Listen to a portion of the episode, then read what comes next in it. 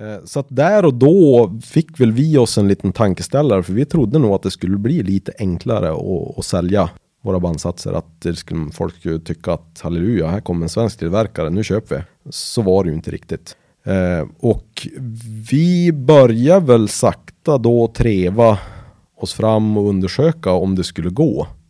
Och ehm, det var väl ungefär lika kallt mottagande på bilprovningen första gången jag var inne och provade. Det där går aldrig.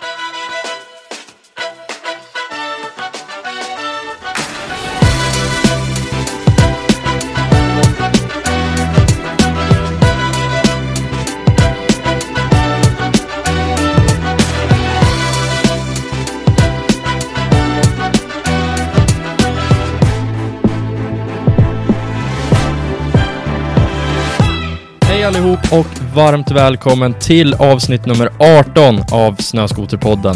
Vi befinner oss just nu i slutet av maj månad och dagen till ära tänkte jag faktiskt bjuda på ett lite speciellt avsnitt eftersom det inte kommer handla om vanliga snöskotrar. Men fordonen vi kommer prata om är registrerade som snöskotrar. Det låter kanske lite struligt just nu, men du kommer snart förstå vad jag menar. Dagens gäst är ingen mindre än Andreas Byström som är VD på det unika företaget Brutal Teknik AB. Varför är det här företaget unikt kan man då fråga sig. Jo, för att de konstruerar, bygger och registrerar vanliga krossar med bandsats som en snöskoter som får köras på ett helt vanligt förarbevis för snöskoter. Mäktigt enligt mig. Andreas Byström, varmt välkommen till Snöskoterpodden. Tackar. Grymt roligt att ha dig här. Ja, faktiskt. Det känns hedrande. Eh, jag satt och lyssnade på vägen hit på dina tidigare poddar och ja, Jonas Olert var ju med och det är ju Mm. en stor person, Mm. tycker jag i alla fall. Lite idol. Vad tyckte du då om själva, själva poddformatet? Ja, men imponerande. Det är ju lite likt Framgångspodden som jag brukar lyssna på. Vad mäktigt, Så det är lite vilken stort, referens. stort tycker jag. Ja, och, och framförallt att vara bland de tidiga. Ja, alltså vi är ju ändå, alltså det finns ju så mycket möjligheter, men vi är ju ändå bara på avsnitt nummer 18 än så länge. Så det, nej, tidigt är det, helt klart. Hörru du, har du haft en bra dag? Ja, faktiskt. Vad har du gjort? Jag har haft ett eh, byggmöte med Mhm. en entreprenör här i Sundsvall. Ja, för det var ju det som var så himla lämpligt här, att du skulle ner till Sundsvall. Ja, jag kombinerar nytta med nöje. Ja, det är perfekt. Eller var det nöja med nytta? Ja, vi får se. Exakt. Men byggmöte, du, du jobbar alltså inom byggbranschen? Ja, jag jobbar som konsult åt IP Only. Och där jag byggleder byggnationen av fibernät. Hmm. Och eh, jag har projekt från Gnarp i söder till Kalix i norr just nu. Oj, det är väldigt litet område. Ja, jag får flyg en hel del. Shit. Ja men du åkte fin bil i alla fall. Ja, jag åker ståndsmässigt. Ja, Dodge Ram. Yes. Ja, nej men det måste man ju ha. Alltså, jag menar komfort. Man kan inte tumma på komforten om man har det området. Ja, det, det är lite så här kutym tror jag i skoterbranschen att man ska ha en stor amerikansk pickis. Samtidigt Ja, tror jag... Jag gick ju igång på det. det jag tycker det är så jävla fränt. nej, roligt. Hörru du, eh, jag vet ärligt talat inte jättemycket om dig som person. Nu vet jag ju att du jobbar i, vad ska man, inte byggbranschen, men att du projekterar IP-Onlys fibernät. Men jag vet inte så mycket mer, så att jag skulle helt enkelt vilja veta vart du är född någonstans. Jag vet ju att du bor i Övik. Jag är ju född i Övik, i en by som heter Gärdal. Och eh, idag bor jag i grannbyn som heter Komnäs. Och eh, i Gärdal där, där jag uppväxt, där hade vi lite, liten typ bondgård. Okej. Typ bondgård. Ja, men vi hade några får och en kalv ibland. Ja, men det är så här en klassisk lantdröm. Ja, det kanske är säga. det. På den tiden var det inte så märkvärdigt. Nej, så att det, det har varit traktorer, mopeder. Jag tror jag körde traktor första gången jag var åtta år. Så att det här med maskiner har ju varit liksom en del. Ja, du har fått liksom den här Ja. motor, motorburna ungdomen. Mm, min far höll på rätt mycket med bilar. Han köpte gamla rostiga Volvos och lagade upp dem. Och sen har han en Citroën B11 som han gjorde i ordning i princip när jag var liten. Och det är lite kul historia kring den bilen. För den har min frus morfar haft. Från, alltså... Från Komnäs Aha. kom den bilen ursprungligen. Shit vad roligt. den har farsan Sen, gjort ordning. Så han förädlar den. Ja, han har väl sagt att den ska gå i arv till min son så att han kom tillbaka till Komnäs. Helt rätt. Mm. Okej, men har, har du liksom varit med i, i de här restaureringarna från barnsben? Har du alltid liksom varit intresserad av det? Ja, om vi säger så här, farsan, barnpassning för farsan var ju liksom att tog in grushög i garaget när man var tre år. Mm. Så jag fick ju vara med i garaget och leka med mina grejer. Och jag tror första gången jag höll en svets var väl typ vid fyra. Jag, vi har ett kort och jag ser fullkomligt livrädd ut. Ja, men det är bra. Du ska börja se tid Ja, ja. ju. Så att jag, jag kan nog säga att jag har fått vara med. Ja, vad roligt. Vad, sen när du blev lite större då, vad, vad gick du på gymnasiet? Grundskola är ju vad det är, men vad, vad valde du för inriktning sen? Ehm, ja, jag läste naturtekniskt. Mot alla odds egentligen tror jag. De avrådde med studievägledarna men Var, varför gjorde de det? ja, de tyckte väl inte att jag hade tillräckligt bra betyg. Nej, det var lite plugglinje då va? Ja, det var rätt mycket plugglinje och så behövde vi väl komma upp till en viss betygsnivå på den tiden för att Mm. komma in. Alla fick liksom inte komma in på naturtekniskt. Det var liksom lite, lite för mer så att säga. Mm, just det. Men på något sätt klarade jag väl av det också. Du fullföljde utbildningen. Jajamän. Godkända betyg. Eh, Ja. Det är bra, det är jävlar anamma. Ja, ja precis. Och sen vart det ju militärtjänst. Men det var obligatoriskt. Ja, på den För du är så pass gammal, Ja, jag är man så säga pass så? gammal. Jag, jag har fyllt 40, så jag är väl gubbe egentligen.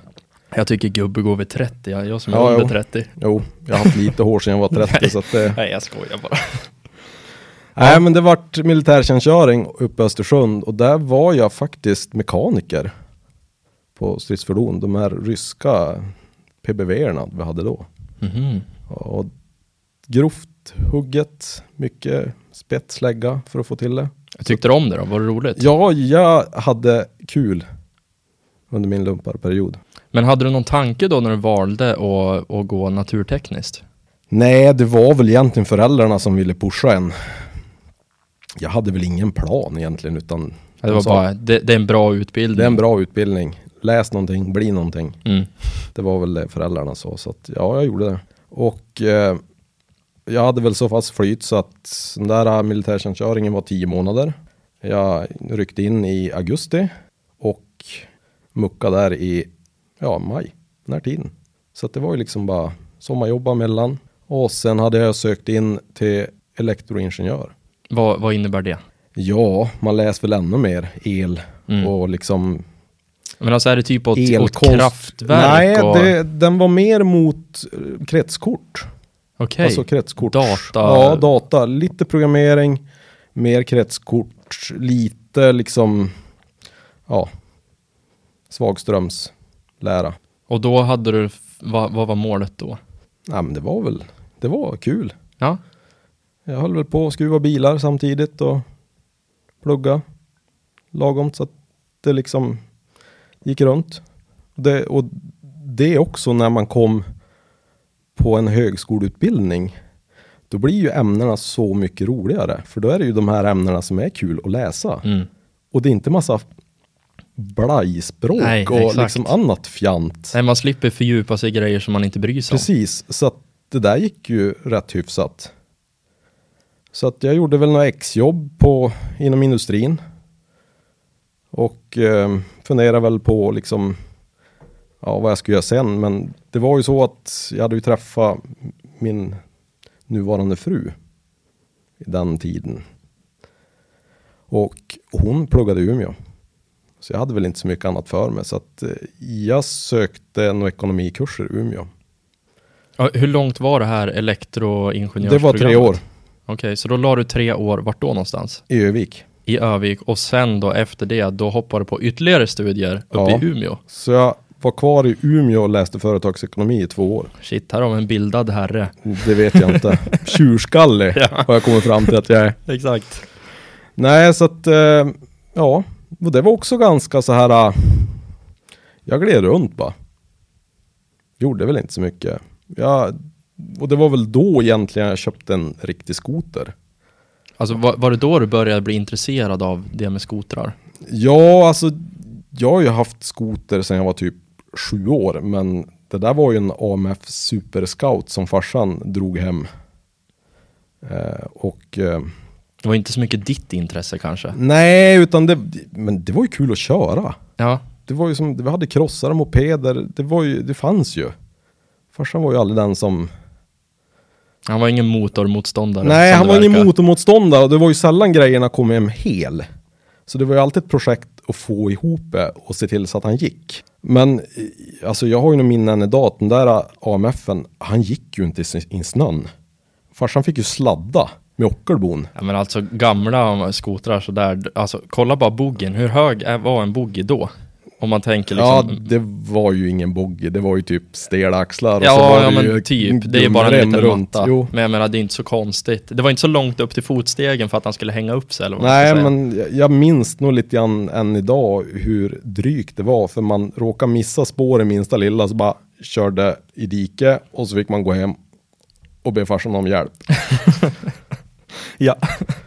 Ja, så att eh, ja. Mm. Men då i alla fall, uppe i Umeå, då köpte du din första, eller din första liksom egna ja, skoter. riktiga skoter. En eh, Lynx Racing 454.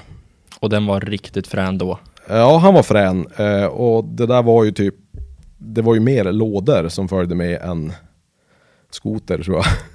Så att det, det var ett plockande, det var svetsande och såklart var den där var ju crosskörd också så att ja. Ja. Ja, det var ju en tävlingsmaskin på den tiden. Ja. Men fick du då, fick, alltså, vad ska man säga, fick du tidigt intresse för att laga det här eller var det ett ont måste?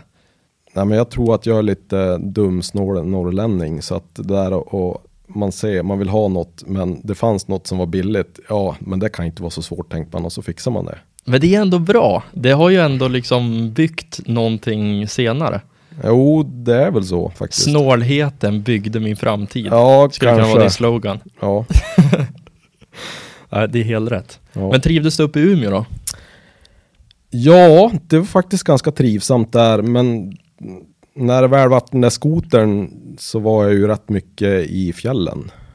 Eh, och det var ju i samband med att min ja, nuvarande frudas föräldrar köpte en fjällstuga.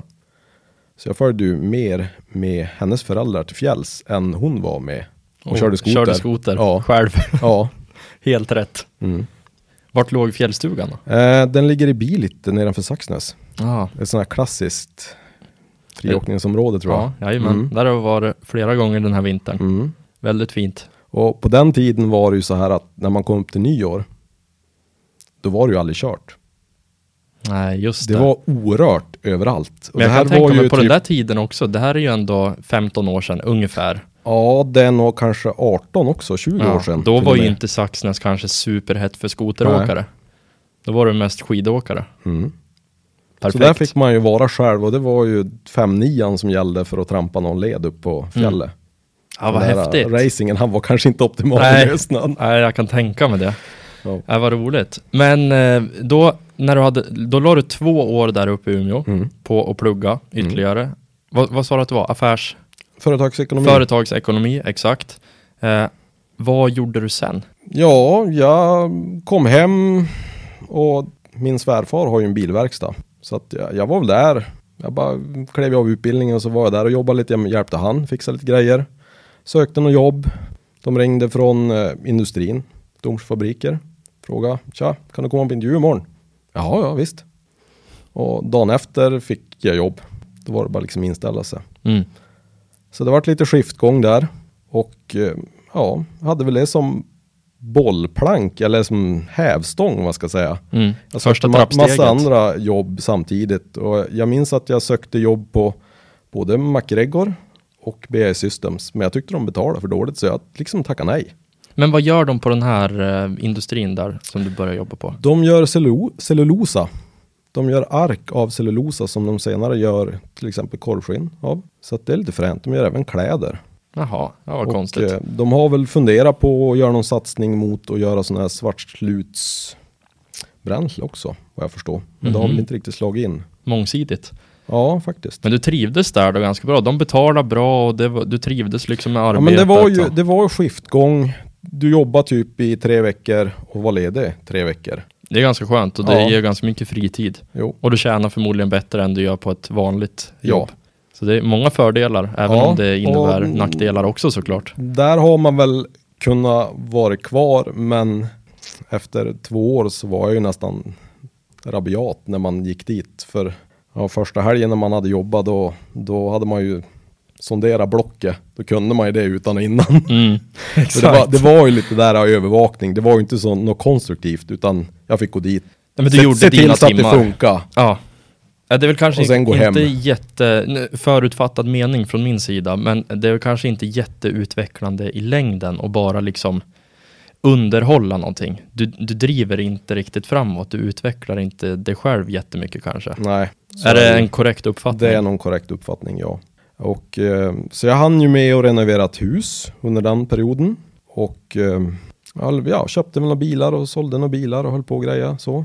Och sen då, en dag, då ringde de upp från BAE System. Så jag Andreas, kan inte komma hit på intervju? Jag, har- jag har någon sån här backflash att jag hade inte ens sökt jobb då. Utan de bara ringde. Tja, kan du inte haft- komma hit? Hade kvar numret Ja. kanske? Och det var en ganska skum intervju. För de bara, ja men vi har bokat lunch. Mhm. Vi kör en lunch och så snackar vi lite. Jag bara, jaha? Ja, det här kanske blir bra. Så att eh, de erbjöd mig ett jobb som testare, alltså mjukvarutestare. Och då, då var det, alltså, Och då var det stridsfordon 90. men vad, vad innebär det liksom i, i praktiken? Eh, I praktiken handlar det ju om att testa nya mjukvaruversioner. Att du verifierar programvaran, att den gör som den ska. Och det här var någonting du hade kunskap inom? Från, vad ska man säga, gymnasietiden slash eh, universitetstiden? Ja, ska jag väl säga. Man kunde väl elektronik, hur det funkar, men jag minns ju än en dag när man kom upp på det där testlabbet de hade och liksom hela elsystemet låg utspritt på en bänk. Och så här, här är testbänken. Och jag bara Ja. shit, hur ska jag kunna lära mig den här tänkte jag. Det, det går inte. Men jag var väl där i två år och ja, Då lär man sig en del. jag, det sitter fortfarande kvar. Ja, jag kan tänka mig det. Nej men det är ju så här, learning by doing. Det är ju bara att sätta igång någonstans. Och den här rollen som testare var faktiskt lite rolig för att så fort det var något fel i en vagn som man rullade ut, ändra till kund eller de är på att testa ut på gården. Då var det ju vi som fick rycka ut, för vi visste ju hur han skulle bete sig. Vi visste det bakomliggande, trycka där, då hände där, där och bygla den där kabeln, då får den här skiten att funka. Så att eh, mycket på testbanor, skjutfält, var i Holland hos kunder där, fixa och dona, bytte ut saker och såg till att det funkar. Så att det var en ganska rolig tid, som jag minns i alla fall. Bra gäng att jobba med också, mycket unga killar som ville och framförallt hungrigt. kunde. Hungrigt drivet företag. Ja, Ja, det är ju den miljön man vill jobba. Det är Precis. ju när det är som roligast. precis, precis. Men då där 2008 så var det lite oroligt. De skulle varsla. Vi hade några stormöten och jag tänkte bara, jaha, vars bär det här då? Finns det något annat? Eh, så jag sökte lite andra jobb, var på några intervjuer, men så dök upp ett ungt företag som sökte en projektledare. Och det företaget var Elforest. Och nu tror jag inte de är så kända, kanske de här kretsarna, men på den tiden var det en, en jättehype kring det företaget. Vad För gjorde att de? De var först i världen med en elhybridskotare. De hade en skogsmaskin med Ah. eldrift. Och eh, dit sökte jag som projektledare och fick jobbet. Vad häftigt. Ja, det, det, var, det var skitcoolt. Och då hade du fått, du hade, du hade pluggat länge, du hade erfarenhet från testlabbet Mm. och sen så få kliva på en roll som det. Det måste ha varit jätteroligt. Ja, Lite så här bekräftelse. Ja. Och det var liksom, det var liksom allt jag kunde drömma. Vi fick skruva, det var liksom mjukvara, det var el. Och det var liksom hands-on. Ville vi ha, hade vi ett möte och ville vi ändra någonting så var det liksom, det var ett knäpp med fingrarna så hade vi fixat en förändring. Mm. Och så var det bara ut och testa. Korta beslutsvägar. Korta beslutsvägar, vi var en fyra, fem stycken som jobbade där. Roligt. Ja. Och framförallt Volvo var inne som storägare i sitt riskkapitalbolag. Senare kom även Fourier Transform som var statens riskkapitalbolag där 2010 som gick ut. Så det fanns medel? Det med fanns medel som sagt. Mm. Då var det bara fantasin som sätter gränserna Det var i egentligen. princip, princip så, ja. Så Fasen det, roligt. det var mycket, vi ordnade fram lite patent som man bidrog till och sådär. Så att eh, ja, faktiskt rätt roligt. Vi var med på den här ny tekni- tekniks 33-lista ett år. Det känns som att det där företaget gav ganska mycket hävstång till eh, framtiden sen. Och mycket kunskap. Ja, framförallt så var det ju så att man lärde sig ta liksom, jag fick lära mig leda. Mm. Jag har aldrig sett mig själv som en ledare. Eller någon som skulle liksom driva ett företag. Det, det var liksom inte jag, det fanns inte. Mina föräldrar har ju alltid gått ett samma jobb i hela sitt liv i princip.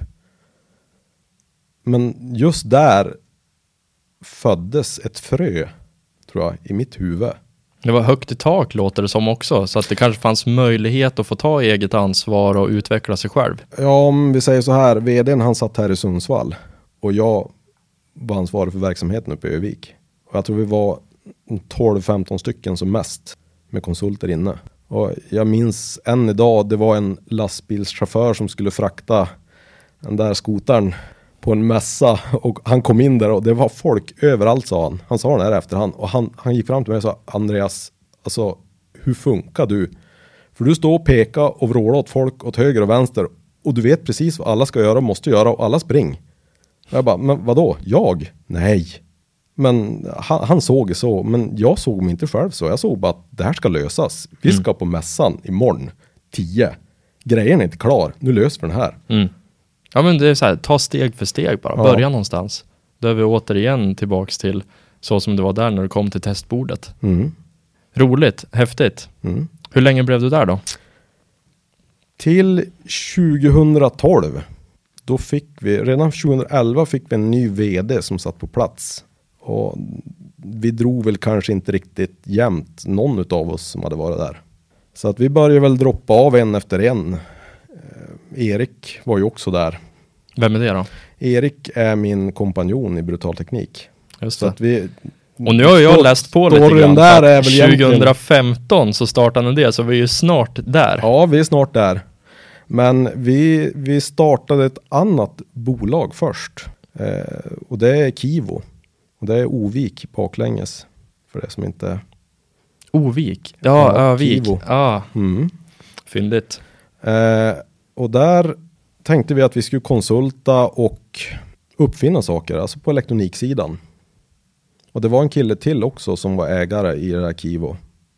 Jag, Erik startade ett separat bolag och han konsultade då mot Forsmarks kärnkraftverk. Så Erik håller på Mhm. med kärnkraft också. Han är inte bara Mhm. med konstruktör utan han håller på med kärnkraft. Som man gör. Ja, som man gör. lite på sidan. Ja, ja, så gör man. Nej, så att vi drog väl igång ett konsultbolag och eh, som sagt visionen var väl att liksom tillverka egna elektronikprodukter där. Det var väl kanske inte min grej, men jag kände väl att ja, jag kan vara vd, ha lite personalansvar, ha koll på ekonomin helt enkelt. Det var liksom min roll. Mm. Um, men det var väl så att vi var väl ganska attraktiv i det där bolaget så att vi hamnade på BAE som konsulter. Och om jag inte minns fel så tror jag vi sysselsatte 10 pers som mest. Där strax innan 2015. Det blev ändå lite grann då. Ja, Det det, blev lite blev ändå på det. lite grann. Men samtidigt fanns ju den här vision som den andra ägaren hade att det skulle vara elektronik och produkter. Men han fick ju aldrig liksom till det. Så att vi valde att gå skilda vägar. Så att idag är det bara jag som är ägare i Kivo.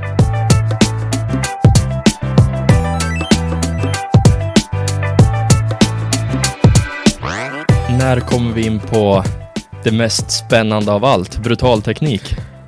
Första gången jag hörde talas om en snowbike, det var faktiskt en praktikant som visade mig Timbersled Kit när vi var på Hill Forest. Och jag skakade bara på huvudet och sa att det där går ju inte alls. Kommer aldrig bli något. Kommer aldrig bli något, det är för lite effekt. Det ska vara en Summit 800, Ja. that's it, helst mer, sa jag. Och så jag var ju en förnekare av stora mått kan Ja. man ju säga. Men sen var det två kompisar till mig, barndomskompisar, som dök upp. Jag träffades en jul och sa så här, Hördu, vi ska bygga såna här, det är skitfränt. Det finns en Facebook-sida, det finns ritningar och allt möjligt, det är bara att bygga. Jag bara, ja, men det kommer aldrig funka. Och det här var väl kanske ett, ja, det var en jul sådär 2011 där. Mm. Beträffande som de sa det. Sen tror jag att det som var en triggande faktorn var faktiskt Håkan från Pite. Vem är det? Ja, han var väl med i Snowrider med sitt snowbikebygge. Eh, Han är väl en av förgrundsgestalterna i forumet, vi som bygger Snowbike Bergshästen. Han var ganska tidigt ute och han var inne på flera forum och visade byggbilder på hur man kunde bygga en Timbersled-kopia. Där är återigen den här snålheten, att Ja, man inte snål- vill köpa originalet Nej, från precis. USA. Nej, det, det ska man inte göra. Nej, och ja, det var ju så här, ja det var ju kul att titta lite grann sådär och kompisarna höll på och jag bara, ja ja, whatever. Sen kom min svåger in i bilden och såg där. Han hade en enduro, han tyckte det var fränt. Och Han sa det att Andreas, ska, ska inte köpa en enduro du så bygg vi. Det är ju kul att bygga. Ja, ja, ja, visst sa jag. Det kan vi väl, vi kan väl bygga och se vad det där blir. Och till saken hör väl den att just för det tillfället var jag lite less. För jag hade varit fjälls och jag tror min Summit hade skurit. Och jag får ju bara hem och hämtade en Pro-X och den skar också samma dag. Så jag hade två Nej. skotrar som skar samma dag. Åh, Så jag var, jag var lite less den perioden. och ruinerad. Ah, Nej, jag skojar. Det var väl jag inte, inte så men. Nej, så att, och därefter så vart det ju bara, det vart ju bara en slakt av allt jag ägde när det gällde skotrar. Jag tror jag hade fem som jag slaktade i garagen. Jag har någon bild från Mm. förr i tiden. Det var bara liksom utspritt och det var bara iväg med Mm. skiten. Orka inte. Ja, precis så. Och eh, var hämtade en KTM 450. Hade aldrig kört enduro någonsin. Jag hade kört moped. Det var väl det enda. Mm. Tänkte att ja, ja. Nej, och det här var väl någon gång i oktober, november som vi drog igång det där. Och när jag kör igång saker då går det ganska fort. Så mellan jul och nyår var vi i fjälls och provkörde. Då hade jag satt ihop en Timbersled-kopia. Mm. Den första snowbiken Ja. där. Men om vi liksom, vi, vi pausar lite och bara så här, vad är en snowbike för någon som inte har stenkoll? Hur kan man förklara det på ett enkelt sätt? En snowbike är en cross eller en enduro motorcykel som vi plockar bort däcken ifrån. Vi sätter en skida fram och så sätter vi ett band bak. Så typ en, en skoter med en skida skulle man lite kunna säga, fast den har Ja. växlar och är en cross, men ja, ni fattar. En motorcykel med skida och band. Ja, exakt så kan man också säga. Ja, men då har vi, har vi liksom rätt ut det om det är någon som känner sig osäker. Precis. Men okej, då där mellan jul och nyår så var ni ute och testa och Ja, och Det gick bra. till saken hör väl den att Erik såg väl de där sidorna som vi skar ut. Eh, och han sa ju det kommer aldrig hålla sa han. De har ju lättningarna på fel ställen. Jag bara, ja men hur svårt kan det vara? Det, det håller ju för jänkarna tyckte jag. mm, Du vet ju hur de är. Ja, jag tror han höll i 45 minuter, sen hade jag ju skrotan där mot någon sten var du tillbaka till ritbordet? Ja, det var väl tillbaka till ritbordet och involvera Erik lite grann. Så han fick ju liksom snajsa till några nya sidor där. Och eh, då funkar det faktiskt rätt bra, bakdelen. Det var ju lite problem med lager. Men det ser jag ju, Timbersled har ju haft en del lagerproblem också. Det blir ju ett visst flex mellan deras ram och deras sidor. Jo. Vilket gör att det blir en viss nedställning på Ja lagren. men i och med att, alltså jag kan tänka mig, nu jag har inte jättemycket kunskap, men jag kan tänka mig att, alltså en cross eller en enduro, den är ju byggd för att ha hjul. När man då börjar modifiera, sätta dit så att det kanske, ja men, ja jag vet inte, fram har du ingenting som rullar, utan du har någonting som går lite trögare, bak så måste du ha någonting som driver, samtidigt som du har svingen som flexar, alltså det kanske blir krafter på ställen där man inte har planerat att ha krafter, så man måste ju tänka till kanske på ett annorlunda sätt. Ja, men generellt skulle jag väl säga att krossar och endurohojar är rätt bra konstruerade. De tål bra med stryk. Ja, de är gjord för att ta stryk. Ja, släpp dem ner för någon stenrös och det funkar ändå. Mm. Ja, det är en stor skillnad mot en snöskoter på så sätt. Just att en snöskoter, alltså ska, ska du köra skotercross, Du måste ju bygga om väldigt mycket, förstärka, Mm. värredämpare. Alltså en snöskoter är ju kanske i grunden inte riktigt gjord för att ta så mycket stryk som Nej. en cross är. Precis. En cross är ju bara gjord för att ta stryk. Ja, så är det. Nej men det, du fick väl att funka rätt hyfsat. Just det sportlovet hade jag ju med mig där då med någon ny variant av skida som jag höll på att prova fram. Och eh, ja, det funkar rätt hyfsat tyckte jag. Ehm, sen lät jag ju min fru prova för hon är ju inte bangen heller. Och hon tyckte väl att det var ännu roligare. Så att där och då vart väl jag förnedrad efter någon sån här kraftledningsgata för jag skulle försöka köra efter med skotern. Och jag körde fast två gånger och hon bara försvann. Så att eh, lite snett, lite kuperat. Ja, då behövde du inte vara så high på att köra snowbike Nej. för att köra någon Nej, den, blir, skoter. den blir ju inte känslig för lutning på samma sätt i och med att du bara har en linje, Ja. eller en punkt egentligen, du Precis. utgår ifrån. Det där gick ju skitbra för henne tills hon tippa. För då fick hon ju inte få upp hojen. Mm. Ja, det är ju För en den här nackdel första såklart. prototypen, han vägde ju typ bly. Ja. Men den höll. Den höll.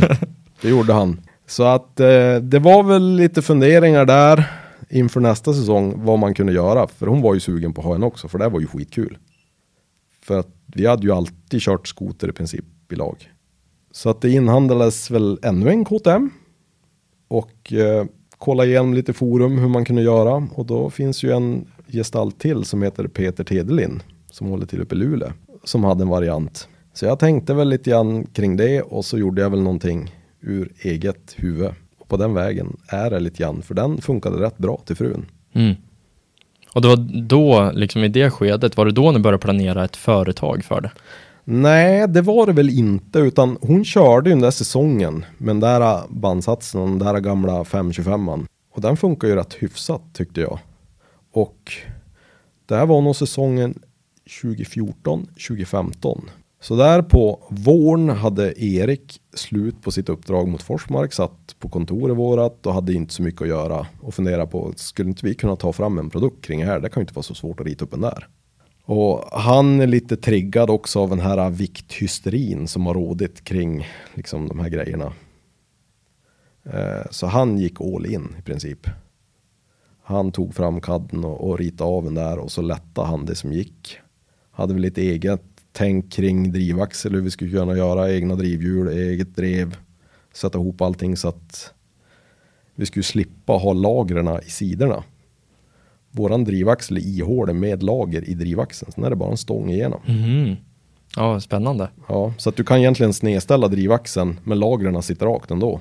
Ja, just det.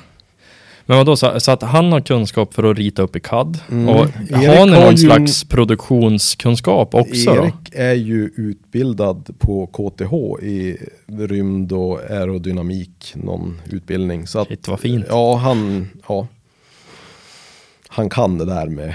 Men jag tänker liksom just produktionen. För jag menar, ja, det är en sak att rita upp i dator, men sen när du går till att, okej, nu ska vi skära ut den här stora plåtbiten eller fräsa ut den, ja, den här stången eller vad det nu må vara. Hur, alltså, har ni kontakter inom det eller hur har ni gått tillväga? Rent företagsmässigt alltså. Jo men där är ju också lite fördelen att ha ett konsultbolag. För det är ju, egentligen är det ju lättare att ringa. Tjena, jag heter Andreas. Jag har ett konsultbolag här.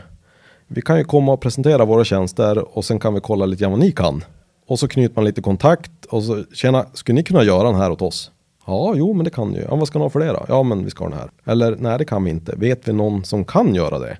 Ja, prova, prova dem där. Och så är man liksom vidare. Ja, just det. För det är ju även så att även fast vi köper tjänster vid skärning eller svarvning hos någon så säljer vi ju även våra konsulttjänster. De vet ju att de där, de kan ju rita. Mm.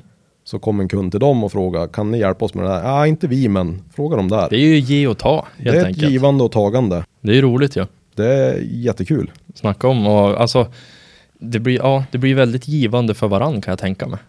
Ja, faktiskt. Eh, Så att det har varit lite i baktanken det här att man även kan visa vad man kan göra.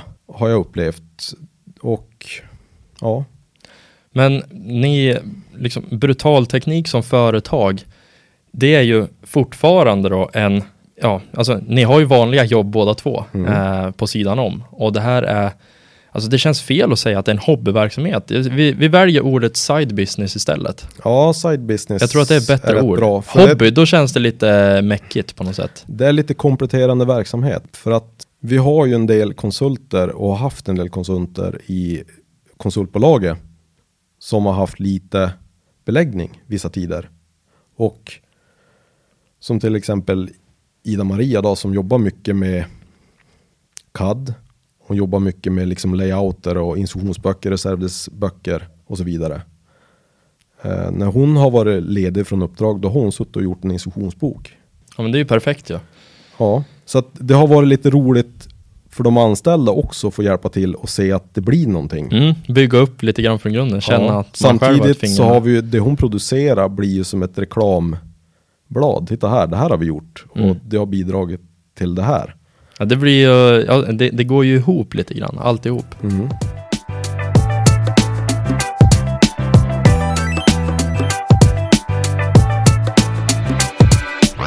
Samarbetar ni med flera olika hojmärken? Vi har väl fått, vi har väl försökt få till ett samarbete.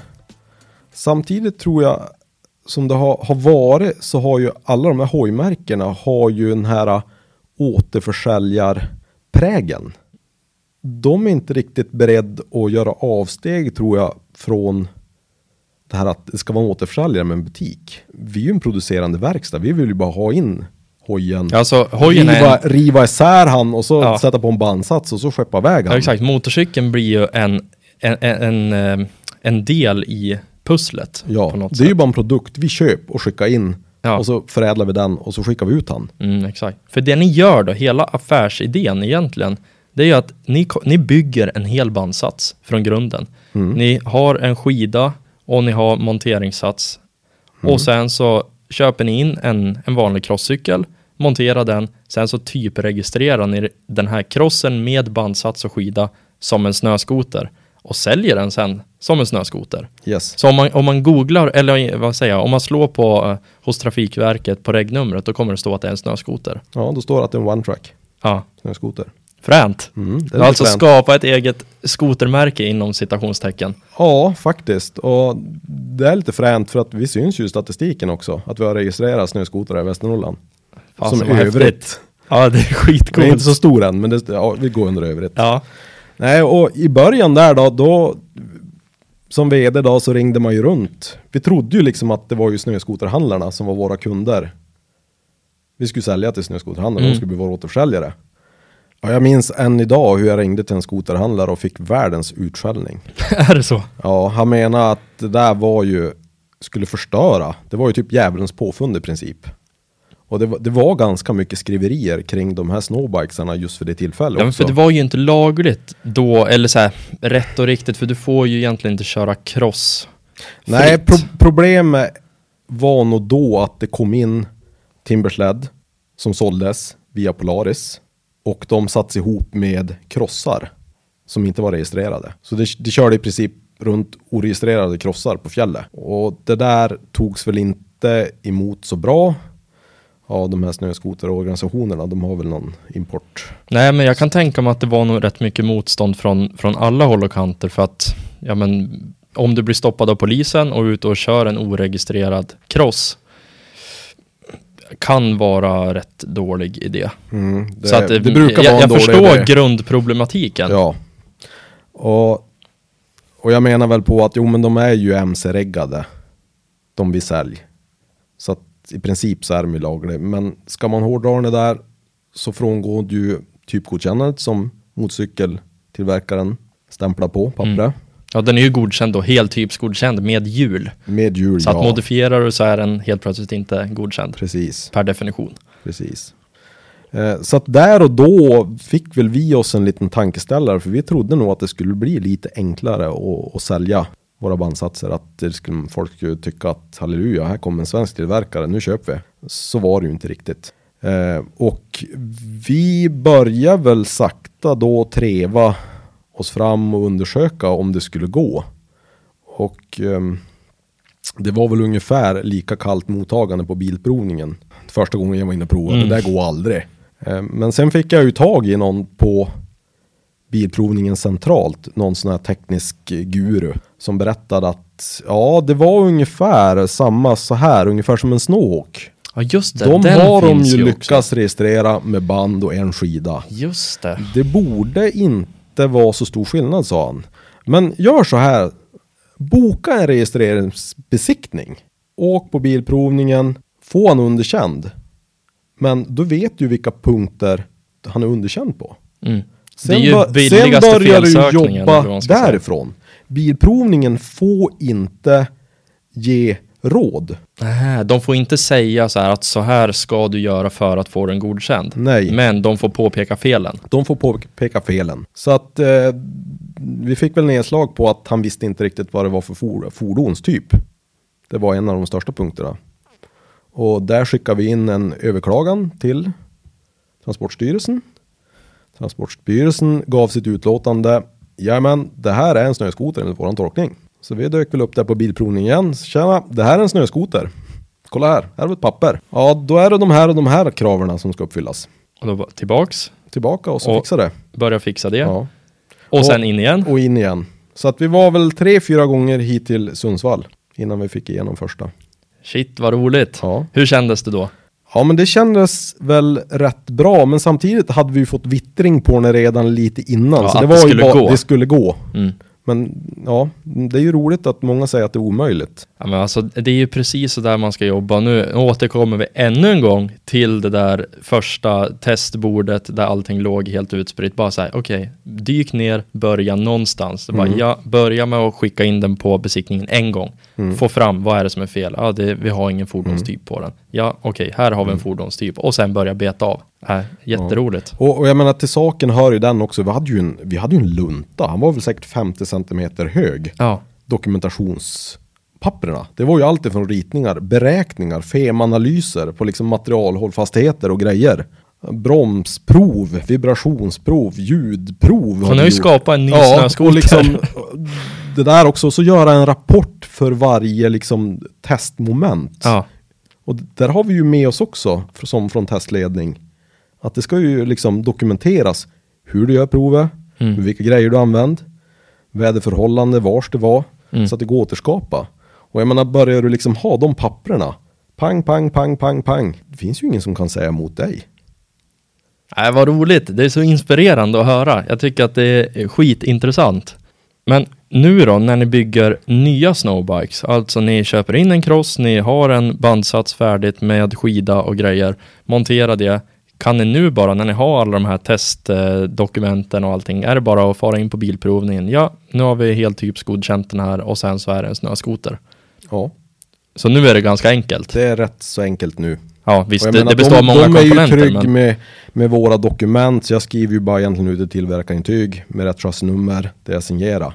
Sen finns ju alla tester liksom på den modellen. mm.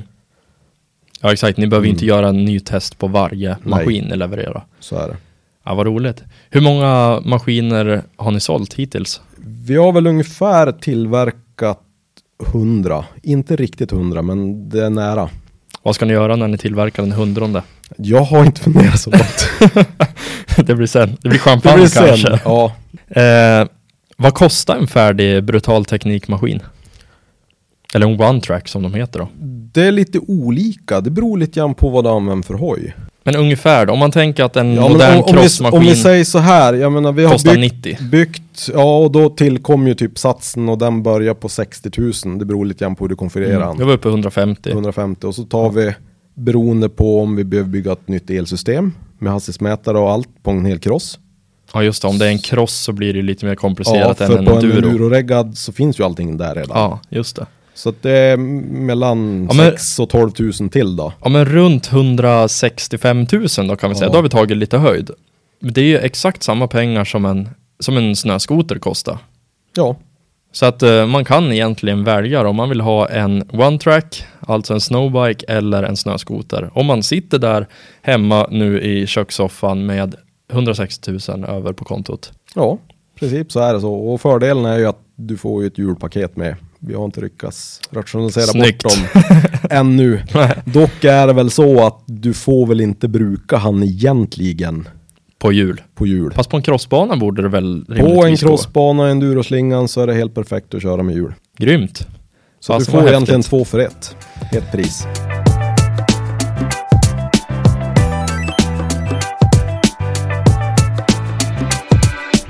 Vad var de största utmaningarna för er? Har det varit den här regbesiktningen? Regbesiktningen och försöka få ordning på produktion har väl varit den största utmaningen. Tyck Mm. väl jag. För det är många komponenter inblandat. Ja, det är väl ungefär ett hundratal tror jag på en bandsats. Mm. Och Vad är den dyraste? mattan. Ja. Mattan och stötdämparen är de dyraste komponenterna som, Mm. som vi har idag. Och bara där är det ju liksom säkert 20 000 i värde. Ja, ungefär. Mm. Det beror väl lite grann på vad man använder för stötdämpare. Jo, jo, så är det. också. Det, det finns ju olika prisklasser. Allt ifrån svindyrt till Jo, absolut. Men redan liksom i början hade vi väl ett produktionstänk. Både Erik och jag som sagt har en bakgrund där vi producerar maskiner och har tänkt till. Och vi har väl sett baksidan av också de här systemen som finns. Så vi, vi var väl, Erik i alla fall var ju inne ganska tidigt på att vi måste ha ett system som håller ordning på artiklarna. Hur individen är uppbyggd. Så att vi har koll när vi ska tillverka. Så vi använder samma prylar.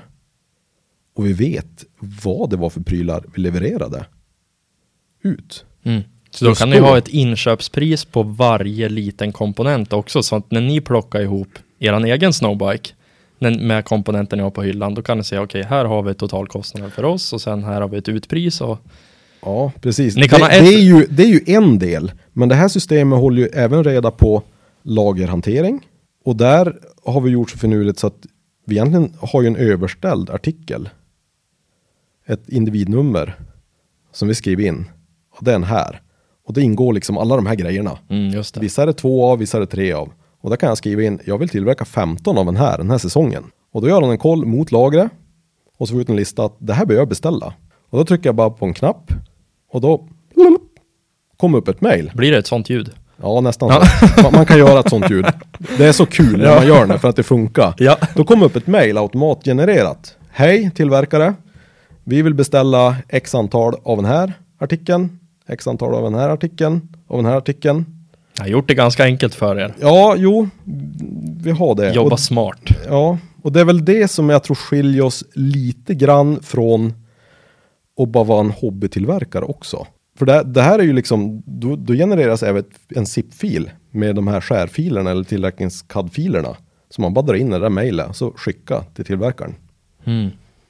Smidigt. Ja. Och så är det ju liksom återrapportering när du har liksom fått tillbaka grejerna. Du rapporterar in i lager så att du har lagersaldo, så du har koll på det. Och som sagt, du har priser, inpriser. Vi ser hur priserna har varierat över tid. Vi har revisionshantering, så att blir en ändring på en del så måste vi hålla koll på om den passar bakåt. Ja, eller om det. det. måste bli en ny artikel. Så att vi, vi gör en hel del i det där systemet. Och samtidigt har vi även liksom så att vi gör en plocklista. När vi får en order via webbshoppen. Då dyker upp en order i det här systemet. Och Och det är vilka sånt- delar som är. Ja. Och behöver jag tillverka så trycker jag bara på knappen tillverka och så ja, då är vi igång igen. Och sen när vi utrapporterar då trycker man bara skapa fraktsedel, skapa bokföringsorder. Mm. Och då är det inne i bokföringssystemet också, bokfört och klart. Alltså, man skulle ju kunna säga att det ligger väldigt mycket arbete bakom varje bandsats såld. Om man tänker allt från det här då bara att testa ut, komponera ihop vilka delar ska vi använda, till att registreringsbesikta, jävlas med, med eh, besiktningen, och sen till sånt här, bara Mm. strukturera upp. Hur fasen ska man bokföra när det består av hundra olika komponenter? Mm. och ja, hålla koll på allting med Mm. lager och beställa från olika leverantörer och sådär. Mm. Så att eh, det är ett riktigt pussel. Så Det, så är det. Och du behöver ha ett stödsystem. Excel-listor i all ära. Det håller jag på med till vardags. Men jag vill inte hålla på med det hemma. Utan det ska bara funka. ja, häftigt. Och- det är så jäkla roligt att höra så här bakom hur, det, hur det Nästa funkar. steg i alltihop är ju i och med att vi håller ordning på vilka grejer som är i bandsatsen. På individ. den som köper en bandsats får ett individnummer. Man kan gå via våran webbshop, söka på reservdel och där kan man skriva in sitt individnummer. Och så rasslar det till och så får man upp ungefär som KTM har i Mm. sin shop där man söker på reservdelar. Ja, då får man upp allting som sitter på ens hoj. Smidigt. Så att vi, vi har byggt en ganska stor tillverkningsmaskin. Men jag har ju ändå framtidssäkrat rätt bra. Ja, för i princip så är det så här att den här produkten med ett inlogg på vårt VPN-system till våran server så kom du åt ritningarna i Kina och kan tillverka där. Ja, det är ju jättesmidigt ju. Så att vi har ju skapat ett värde i det vi har gjort. Det sitter ju inte bara i mitt och Eriks huvud utan det finns ju liksom instruktioner på hur du stoppar ihop en drivaxel till och med. Mm. Med bilder och allt. Ja, intressant. Jätteroligt. Men jag, jag nämnde där framtidssäkrat. Hur, eh, apropå framtiden, hur ser framtiden ut? Jag skulle vilja säga att den är ganska ljus och ehm, om vi tittar på där det här föddes i USA så ser vi ju en ökning. Det är ju väldigt stort där. Ja, tror, för det har inte riktigt börjat rassla till i Skandinavien. Nej, det har inte det. Och jag tror lite att det beror på att vi egentligen inte har någon konkurrens. Vi skulle må bra om det kom en av de här etablerade kom in med ett typgodkänt fordon också. För då Mm. finns det någonting att välja mellan. Ja, för än så länge så har det inte blivit den här stora, ja men eh, som du säger, lite konkurrens. Det har inte blivit det här kampen riktigt än. Nej, det har inte det. För där skulle vi kunna, man, en större aktör skulle kunna väcka ett större intresse hos den stora massan. Nu pinpointar vi bara några få.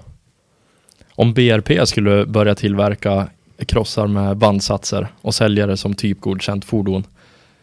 Hur, hur tror du att Brutal Tekniks framtid ser ut då?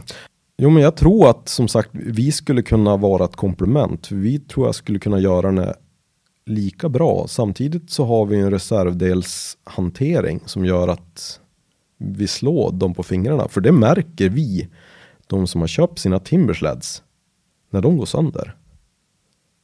De har svårt att få tag i reservdelar. Oftast blir det att de ringer till oss. Tjena, har du Timbersled reservdelar? Nej, tyvärr. Bra affärsidé annars. Jo, det är ju det. Men tyvärr så finns inte så många. Timbersleds i Sverige. Nej. Det var väl det det Jag brast på. skojar bara. Men du, eh, vad har ni för mål med företaget då? Ja, men målet är väl att, att växa och faktiskt kunna sysselsätta fler personer på heltid. Det är ju en ganska intensiv period under vintern. Vi skulle vilja sprida liksom tillverkningen så att man kör år om i princip. Kanske producera sommaren, sälja vintern och ja, få något slags flöde i det. Mm. Inte bara mycket jobb på vintern. Nej, precis. Vintern vill man ju köra. Exakt. Kommer ni ge er in på något nytt område? Kanske börja tillverka snöskotrar? Ni går andra hållet? Jag tror inte det. Däremot så tror jag att flera produkter skulle passa i våra tillverkningssystem. Man tar in en ganska omogen produkt som är hyfsat komplex. Så skulle vi kunna producera den ganska billigt. För liksom, ja, fabriken finns ju där rent Mm. faktiskt. Ja, exakt. Det är ju bara gälla att stoppa in mer grejer. Precis. Har du någon idé här? Det känns som att du sitter på lite... Ja, lite tankar och idé, idéer. Du ser lurig ut, det, Ja, jag. jo, jag är lite lurig. Det finns alltid idéer. Och, ja. Kan du inte ge någon inside info? Nej, jag tror att vi håller oss lite lugn. Jag Ja, vill inte okej. säga någonting, så då, då har jag inte sagt något. Jag ska, heller. jag ska inte gapa. Nej. Hörru du eh, Andreas, vi börjar närma oss en timme i eh, inspelningstid. Det går fort när man har roligt. Ja, det har varit svinroligt. Hur tycker du att det har känts? Ja, men det är alltid kul att snacka snowbikes. Jag brukar se halvsur ut eh, allt jämt övrigt, men när man ser bilder på mig när jag snackar snowbikes, då är det ett leende. Ja, Det är så. passion. Ja, det är passion, så är det. Och jag tror man måste ha det för att lyckas. Helt klart. Alltså det går inte att, att jobba så mycket med någonting som man inte tycker är roligt. Nej, och sen som sagt, jag har familjen med mig. Jag har väl, det är egentligen bara minstingen som inte kör snowbike än. Han har en, men han har inte riktigt vågat. Det kommer, Det kommer. tids nog. Ja. Hörru du, om man skulle vilja komma i kontakt med dig, hur gör man då? Ja, Instagram går ju, skicka ett meddelande, Facebook. Vad heter du skicka. där? Eh, brutal teknik. Enkelt. Ja. Eh, Facebook har vi One Track by Brutal Teknik. Och sen har vi ju brutalteknik.se, hemsidan.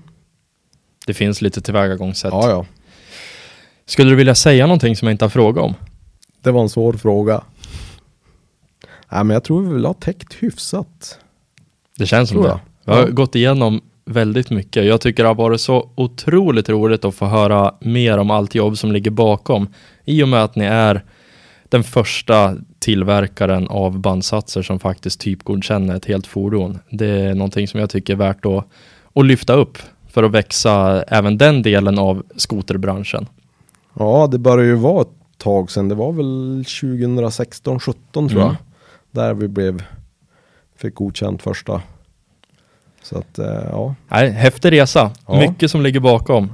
Jo, Det- men det är, det är mycket jobb och jag tror att det är nog någonting jag haft med mig hemifrån också. Det har varit ganska mycket jobb hemma på gården.